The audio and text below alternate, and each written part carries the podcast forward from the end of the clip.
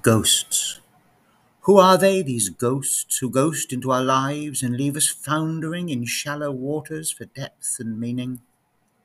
Why do they return, revenants, to disturb our peace and quiet, and trouble our sleep?